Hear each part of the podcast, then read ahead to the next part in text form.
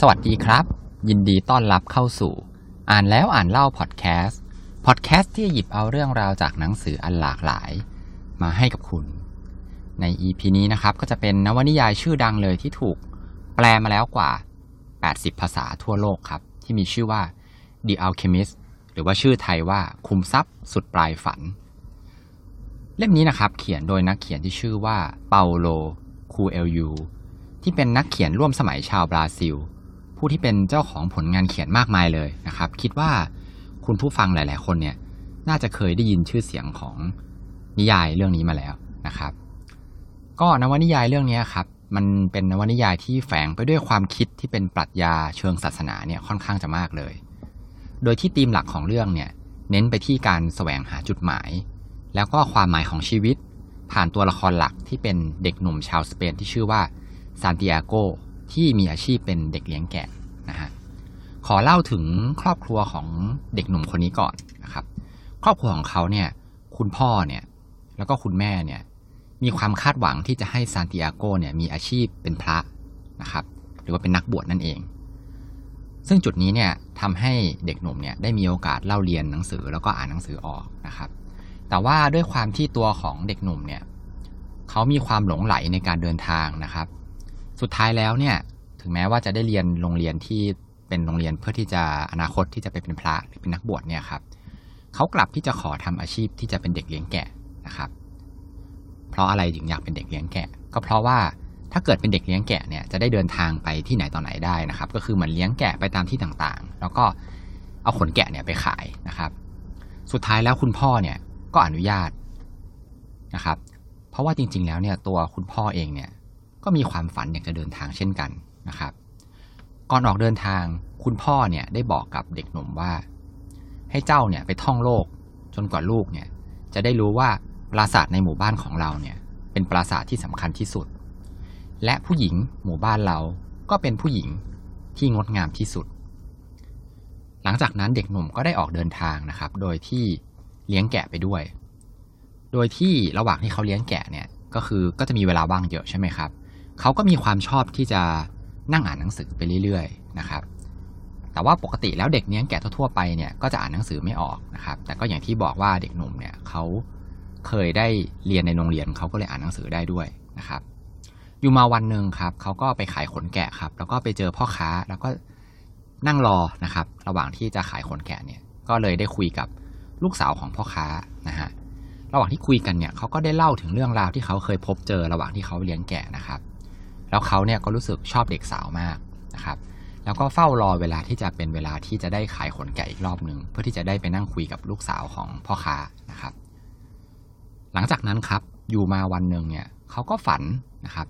ฝันถึงพีระมิดที่อียิปต์นะฮะเขาก็เลยเกิดความสงสัยครับว่า เอ๊ะทำไมเขาถึงฝันถึงพีระมิดเนี่ยถึงสองครั้งนะฮะเขาก็เลยไปเจอหญิงชราชาวยิปซีนะครับ ก็เลยขอให้หญิงชราชาวยิปซีเนี่ยทำนายฝันให้ หญิงชราเนี่ยก็ได้บอกกับเขาว่า ให้ไปที่พีระมิดแล้วจะเจอสมบัตินะครับ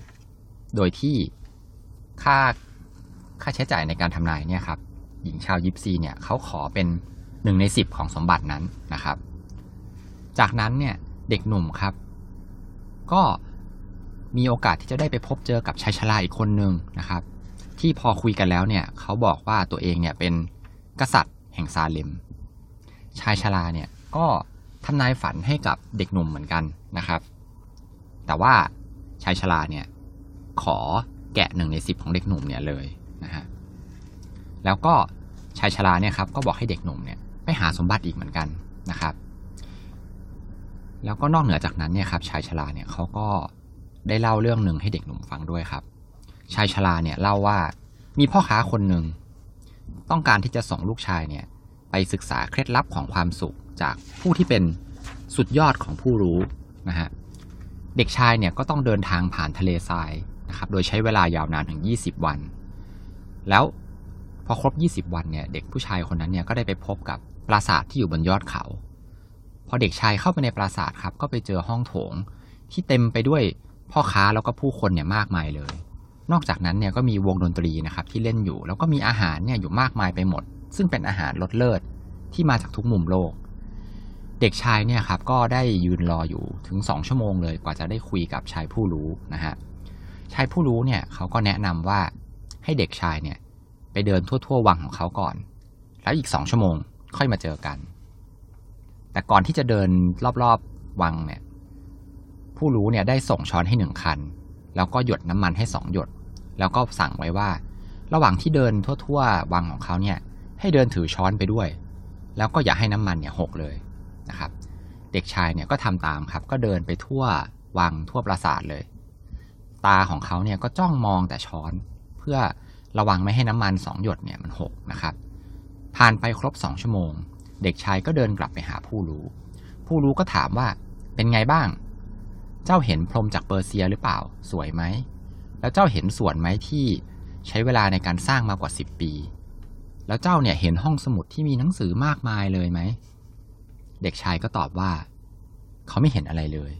เพราะว่าเขาเนี่ยไม่ทันสังเกต เขาเนี่ยมัวแต่กังวลว่าน้ำมันเนี่ยมันจะหก ผู้รู้ก็เลยบอกว่า โอเค อย่างนั้นจงกลับไปเดินใหม่ เขาก็หยดน้ำมันสองหยดใส่ช้อนเหมือนเดิมนะครับ เด็กชายเนี่ยก็เดินรอบๆวังอีกครั้งหนึ่ง คราวนี้เนี่ยเขาก็ได้ตั้งใจสังเกตนะครับ แล้วก็สังเกตเห็นงานศิลปะทุกชิ้นเลย แล้วก็เห็นส่วนที่สวยงาม เห็นห้องสมุดที่เต็มไปด้วยหนังสือเต็มไปหมดนะครับ แต่ว่าพอเดินกลับมาหาผู้รู้เนี่ยน้ำมันสองหยดเนี่ยมันก็หายไปเสียแล้วก็คือมันหกไปแล้วนะครับ เพราะว่าเขาเนี่ยมัวแต่มองสิ่งตื่นตาตื่นใจรอบๆนะครับ ผู้รู้ก็เลยบอกว่า นี่แหละ คือข้อแนะนำของฉันก็คือ เคล็ดลับของความสุขเนี่ย อยู่ที่การมอง มองความมหัศจรรย์ของโลก โดยที่ไม่ลืมน้ำมันสองหยดในช้อนนั้นนะครับ อันนี้ก็เป็นเรื่องเล่าที่ชายชราให้ไว้กับเด็กหนุ่มซานติอาโกนะครับ สุดท้ายในที่สุดเด็กหนุ่มซานดิเอโกก็ได้ขายแกะของตน แล้วก็นำเงินไปเพื่อที่จะไปออกเดินทางนะครับ เขาก็เดินทางไปยังแอฟริกานะครับ ดินแดนที่ต้องใช้ภาษาอาหรับเนี่ยเป็นหลัก พอเขาไปถึงเนี่ยเขาก็เริ่มกังวลแล้ว เพราะว่าเขาเนี่ยไปจากสเปนนะครับเขาพูดภาษาอาหรับไม่ได้ฟังก็ไม่รู้เรื่องนะครับ และที่นั่นเองเขาก็ถูกขโมยเงินไปจนหมดนะครับ หลังจากนั้นเนี่ยโชคชะตาก็ได้พาเขาไปพบเจอกับพ่อค้าครับที่เป็นพ่อค้าขายเครื่องแก้วเจรไนพ่อค้าเนี่ยตั้งร้านมากว่า 30 ปีแล้วนะครับ บนยอดเนินที่นานๆเนี่ยก็จะมีลูกค้าผ่านมาสักคนหนึ่งเจ้าของเนี่ยเขาก็ได้รับเด็กหนุ่มเข้าทำงานเพื่อที่จะเช็ดแก้วนะครับ ระหว่างทำงานเนี่ย เด็กหนุ่มก็ได้มีความคิดที่จะหาเงินให้ได้มากขึ้นนะครับ เพื่อที่ว่าจะได้เอาเงินไปใช้นะครับเขาเนี่ยณนะเวลานั้นเนี่ยเขาก็เริ่มที่จะเลิกล้มความคิดในการที่จะไปพีระมิดแล้วนะครับ อยากจะกลับไปเลี้ยงแกะเหมือนเดิมนะครับเขาก็เลยรุ่นคิดหาวิธีที่จะทำเงินให้ได้เยอะขึ้น จะได้กลับบ้านเร็วขึ้นนะครับ วิธีการของเขาเนี่ยก็ไม่ว่าจะเป็นการขอทำชั้นวางเครื่องแก้วเนี่ยเอาไว้หน้าร้าน เพื่อให้สะดุดตาลูกค้านะครับ แล้วต่อมาเนี่ยชั้นวางแก้วอันนั้นเนี่ยก็ช่วยทำให้เครื่องแก้วของพ่อค้าเนี่ยขายดีขึ้นจริง ๆนะครับ หลังจากนั้นเนี่ยเขาก็ขออีกครับ ขอให้พ่อค้าเนี่ยที่เป็นเจ้าของร้านเนี่ยขายชานะครับ โดยที่ไม่ได้ขายชาเปล่าๆนะครับเขาจะ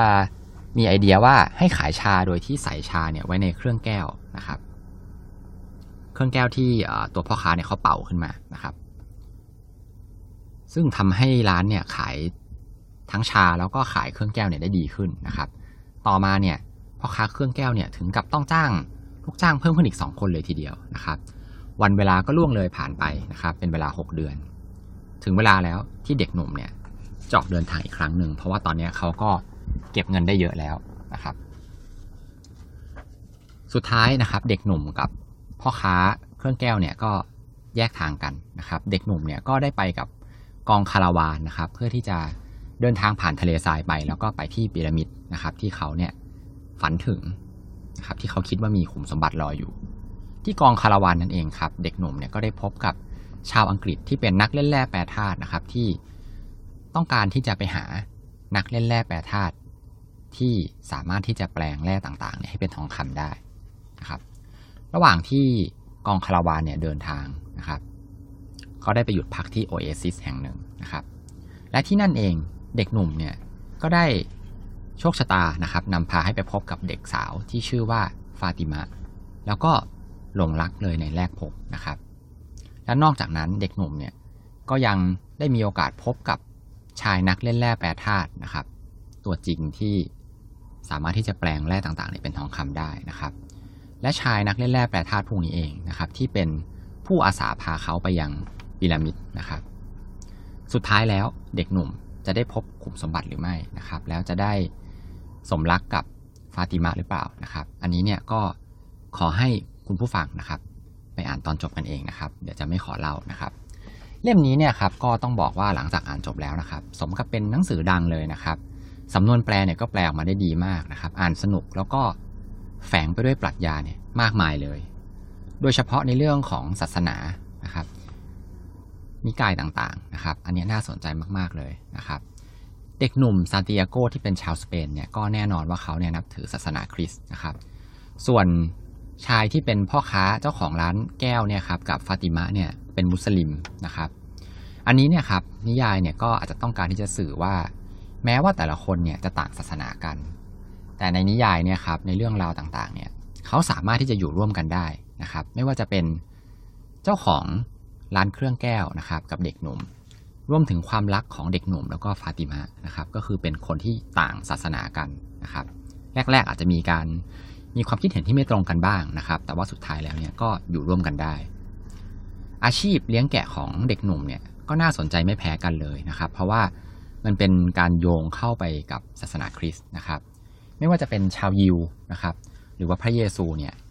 แกะนะครับ หรือว่าเด็กเลี้ยงแกะเนี่ยหรืออาชีพเลี้ยงแกะเนี่ยครับ มันมีความผูกโยงในหลาย ๆ ด้านเลยนะครับ แล้วก็ที่จะพูดถึงไม่ได้เลยก็คืออัลเคมิสนะครับ หรือว่านักเล่นแร่แปรธาตุนะครับ ตามชื่อเรื่องตอนแรกเนี่ย ตอนที่ก่อนผมจะอ่านเนี่ย ผมก็งงว่ามันไปเกี่ยวกันกับนักเล่นแร่แปรธาตุได้ยังไงนะครับ แต่ว่าพออ่านไป ตอนแรกอ่านไปครึ่งเล่มแล้วเนี่ยก็ยังก็ยังไม่มีการกล่าวถึงนักเล่นแร่แปรธาตุเลยนะครับ จนพอครึ่งเล่มหลังเนี่ย มีนักเล่นแร่แปรธาตุโผล่มาเนี่ยก็ ก็เข้าใจได้แล้วว่าทำไมเขาถึงตั้งชื่อเรื่องว่าแบบนี้นะครับ นักเล่นแร่แปรธาตุเนี่ยต้องบอกก่อนว่ามันเป็นอาชีพในสมัยก่อนนะครับ ที่เขาพยายามที่จะแปลธาตุต่างๆเนี่ยนะครับ เปลี่ยนโลหะที่เป็นโลหะที่ไม่มีค่าเนี่ยให้กลายเป็นทองคำนะครับ ซึ่งมันอาจจะเปรียบเทียบได้กับการเดินทางอันยาวไกลของเด็กหนุ่มนะครับ ที่ระหว่างทางเนี่ยเด็กหนุ่มได้เรียนรู้เรื่องราวต่างๆนะครับ มากมายเลยนะครับ แล้วก็เปลี่ยนมุมมองของเด็กหนุ่มเนี่ยให้กลายเป็นผู้ใหญ่เต็มตัวนะครับ ก็เล่มนี้ครับ ใครที่ชอบอ่านนิยายเชิงปรัชญาเนี่ยเล่มนี้ห้ามพลาดเลยครับ สุดท้ายนะครับ ก่อนจะจบวันนี้ก็ขอให้ทุกคนมีความสุขในการอ่านหนังสือที่ชอบ และพบกันใหม่ EP หน้า สวัสดีครับ